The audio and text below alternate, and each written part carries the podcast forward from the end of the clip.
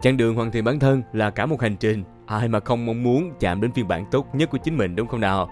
Ngay cả trong công việc cũng không ngoại lệ.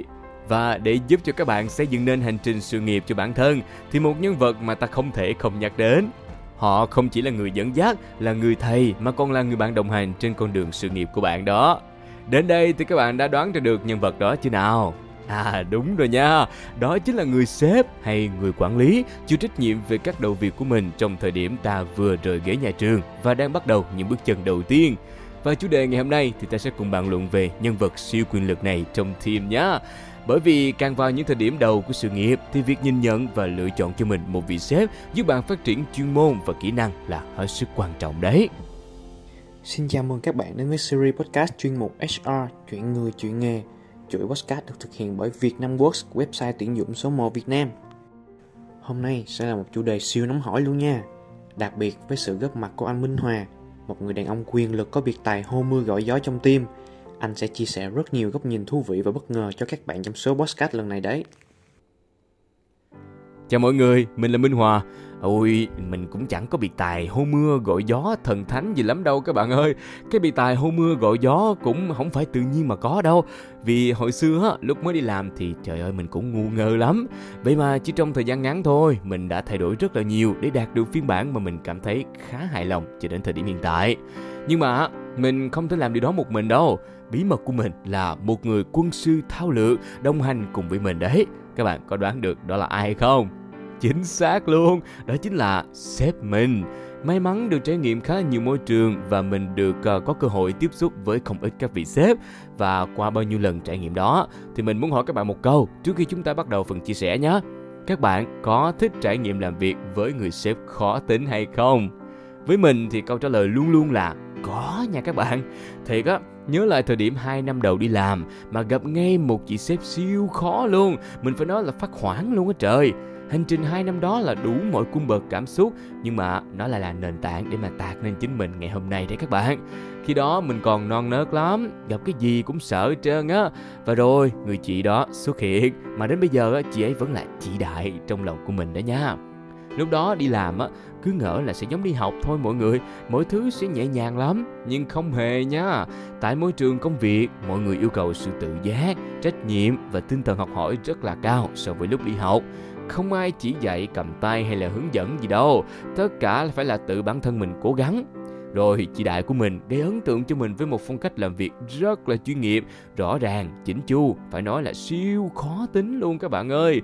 Ví dụ nha, mình làm bất cứ thứ gì á đề xuất ý kiến mới nha mà không có lý do không có cơ sở thì còn lâu mới được duyệt chưa kể đến cái sự uy tín trong công việc, với chị á, đúng deadline đã đề ra là thể hiện sự hiệu quả và chuyên nghiệp.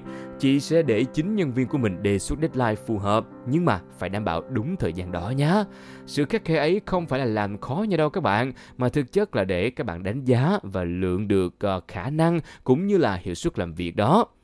Nghĩ lại, thấy hồi ấy mình ngơ ngơ thiệt nha, cứ làm theo bản năng là chính thôi. Vậy mà chính những lời nhắc tỉ mỉ, những cuộc họp nội bộ, những bài training nhân viên mà mình dần cứng cáp hơn lúc nào cũng không biết luôn. Quan sát chị sếp và mình học hỏi được rất là nhiều từ những nguyên tắc của chị, như là thà không làm, chứ đã làm thì phải có tâm, phải rõ ràng, chịu trách nhiệm với sản phẩm của chính mình. Rồi nào là phải biết sắp xếp hệ thống công việc, luôn có mục tiêu và tận dụng thế mạnh của team để tiến xa hơn nữa. Làm việc với sếp khó không hề dễ dàng, bạn sẽ luôn phải bắt mình cố gắng liên tục, nhưng đó chính là mấu chốt nuôi dưỡng cho phiên bản hoàn hảo của các bạn sau này đấy. Mình cảm thấy á, hai năm đó chẳng hề phí luôn. Ngược lại, mình phải cảm ơn vũ trụ đã cho mình cái cơ hội này để mà uống nắng bản thân mình tốt hơn á chứ. Có vẻ hơi sốc với những chàng trai cô gái mới ra trường. Nhưng mà yên tâm nha, đích đến của hành trình này là vô giá các bạn. Mình thay đổi đến chóng mặt đó chứ. Sau 2 năm, cả chị sếp cũng ấn tượng và bất ngờ với hình ảnh của mình sau đó. Trong hai năm đó nha, nhờ vào lời dạy luôn đặt mục tiêu cho bản thân mà mình luôn nhìn rõ được bức tranh mình mong muốn trong sự nghiệp của bản thân. Không ngừng phấn đấu và nỗ lực để bản thân sớm đạt được những nấc thang thành tựu. chỉ Đại đã từng nói, leaders thực thụ là người tạo ra những leaders khác chứ không phải tạo ra followers. Và vì thế, mình đâu chỉ dừng lại là thành tựu cá nhân đâu. Xa hơn nữa, mình muốn hướng đến một hình mẫu một leader thực sự và truyền cảm hứng cho những thành viên khác. Vâng, chính nhờ tư duy mới mà mình hành động rất khác. Không chỉ là hoàn thành task mà mỗi việc làm đều có mục đích, tranh thủ thời gian rảnh là đi học hỏi thêm kiến thức mới để mà trau dồi bản thân. Không phải ai cũng may mắn có được những trải nghiệm này đâu nha. Mình biết khá là nhiều người bạn của mình khi ấy phải đối diện với những anh chị quản lý khá là độc tài và hà khắc kiểu rất bảo thủ á. Và kết cục đó là những lá đơn xin thôi việc được ký duyệt liên tục, tình trạng thay máu nhân sự diễn ra như cơm bữa. Bởi thế mà dù đã không biết bao nhiêu lần mình nói cảm ơn chị Đại thì ngày hôm nay nhân dịp này mình vẫn muốn gửi lời cảm ơn đến chị sếp, người thầy đầu đời trên đường đời của em. Đến đây có thể các bạn hơi tò mò về những gì mình đã học được ha, để thấy sao mà mình thần tượng chị Đại đến vậy. Đầu tiên là chuyên môn nhá. Mình phát triển chuyên môn theo đúng từng nấc level các vị trí trong sự nghiệp mình muốn qua sự gợi ý và tư vấn của chị sếp. Tiếp theo là về kỹ năng mềm. Trời ơi, mình được rèn luyện những skill siêu ấn tượng. Đây, thứ nhất là tư duy, kết quả là tất cả, nhưng quá trình là hành trình. Chị sếp đã từng chia sẻ kết quả là cái mà mọi người để nhìn vào thôi, đều hướng tới. Tuy nhiên, cần cả một quá trình để đạt được nó.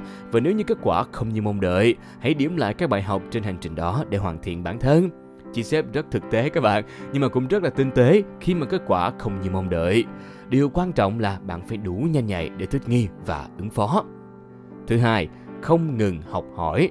Thà bạn có thể đi chậm chứ không được dừng lại. Tùy vào thời cuộc mà có những lúc chúng ta sẽ đi nhanh và chậm trên cả chặng đường dài phía trước, nhưng mà đừng có ngừng cố gắng và bỏ cuộc nha. Chấp nhận thất bại để tốt hơn chứ đừng có chấp nhận sự ngừng cố gắng. Rồi, đó là hai bài học mà mình ghi nhớ nhất trong vô số những bài học lĩnh hội được từ chị đại của mình đó. Nhưng mà cái gì cũng có hai mặt của nó các bạn ha. Các bạn sẽ gặt hái được rất là nhiều giá trị khi mà có được một người sếp khó tính đúng nghĩa đồng hành cùng với mình. Tuy nhiên, đời không như là mơ, đôi lúc vô tình các bạn cũng gặp sếp khó nhưng mà là khó ở. Mình tiếp xúc với kha khá người sếp, cho nên bên cạnh chị Đại thì cũng có những người leaders chỉ thích tạo ra followers thay vì leaders. Các bạn cần phân biệt rõ nha, để mà sớm dứt ra những môi trường công sở không lành mạnh và tìm cho mình một môi trường phù hợp hơn. Chúng ta rất là dễ nhầm lẫn vì ban đầu á, biểu hiện của sếp khó tính và sếp xấu tính nó khá khá giống nhau, đó là đều khó.